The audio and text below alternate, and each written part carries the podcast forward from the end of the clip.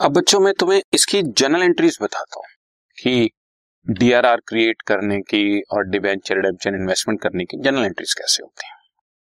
On creation of debenture redemption reserve हम DRR जब create करते हैं तो एंट्री होती है surplus that is balance in statement of profit loss account to debenture redemption reserve जब मैं क्वेश्चन सॉल्व करूँगा तो सिर्फ़ बार बार लिखने के बजाय मैं सिर्फ़ सरप्लस लिख दिया करूँगा बट आपने एग्जामिनेशन पॉइंट ऑफ़ व्यू से surplus that is balance in statement of profit and loss statement of profit and loss होना चाहिए अकाउंट पे मत लिखना वहाँ पर वर्ड ठीक है? मैं इसको काट देता हूँ बच्चों।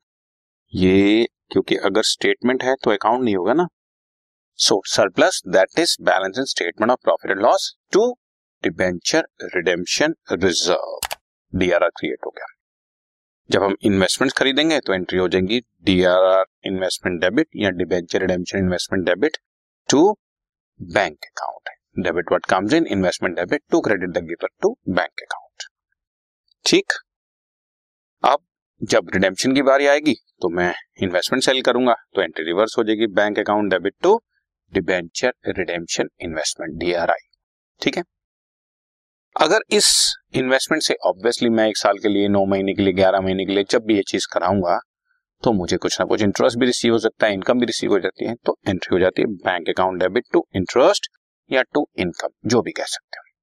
लेकिन आमतौर पर इंटरेस्ट या इनकम से टीडीएस कट जाता है तो टीडीएस को भी डेबिट कर देंगे। फॉर एग्ज़ाम्पल अगर इंटरेस्ट अर्न यहाँ पर मैं तुम्हें बताता हूँ इंटरेस्ट अर्न सौ रुपए है, उसमें से दस रुपए टीडीएस कट जाएगा, बाकी बैंक में हमें मिलेगा नाइन्टी रुपीज़ ठीक है? अब on the amount being due to debenture holders on redemption due करना है।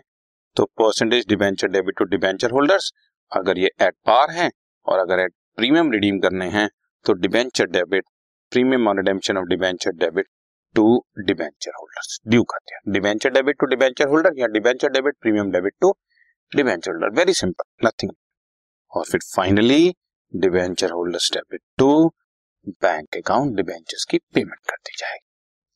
अब वो बात अलग है कि ये जो हमारी इन्वेस्टमेंट खरीदने की एंट्री है, ये एंट्री कई बार हो जाएगी, बेचने की कई बार एंट्री हो सकती है कि क्वेश्चन में, कई बार इन्वेस्टमेंट में इनकम रिसीव होगी दो तीन इंस्टॉलमेंट्स में हम लोग डीआरआर क्रिएट कर रहे होंगे, पर एंट्री यही होगी। ठीक है ना? और यहाँ पर जाकर जब हम डिवेंचर्स की यहाँ पे ड्यू करेंगे या पे करेंगे तो लमसम में पेमेंट करना है तो एक ही बार में पेमेंट कर देंगे इंस्टॉलमेंट में पेमेंट करना है तो यही एंट्रीज बार बार आ रही होंगी। But again I repeat entries यही रहेंगी। ठीक है बच्चों? तो ये कुछ मैंने तुम्हें बेसिक आइडिया दिया जनरल एंट्रीज कैसे होती हैं। अब इस पर बेस्ड हम क्वेश्चन स्टार्ट करते हैं।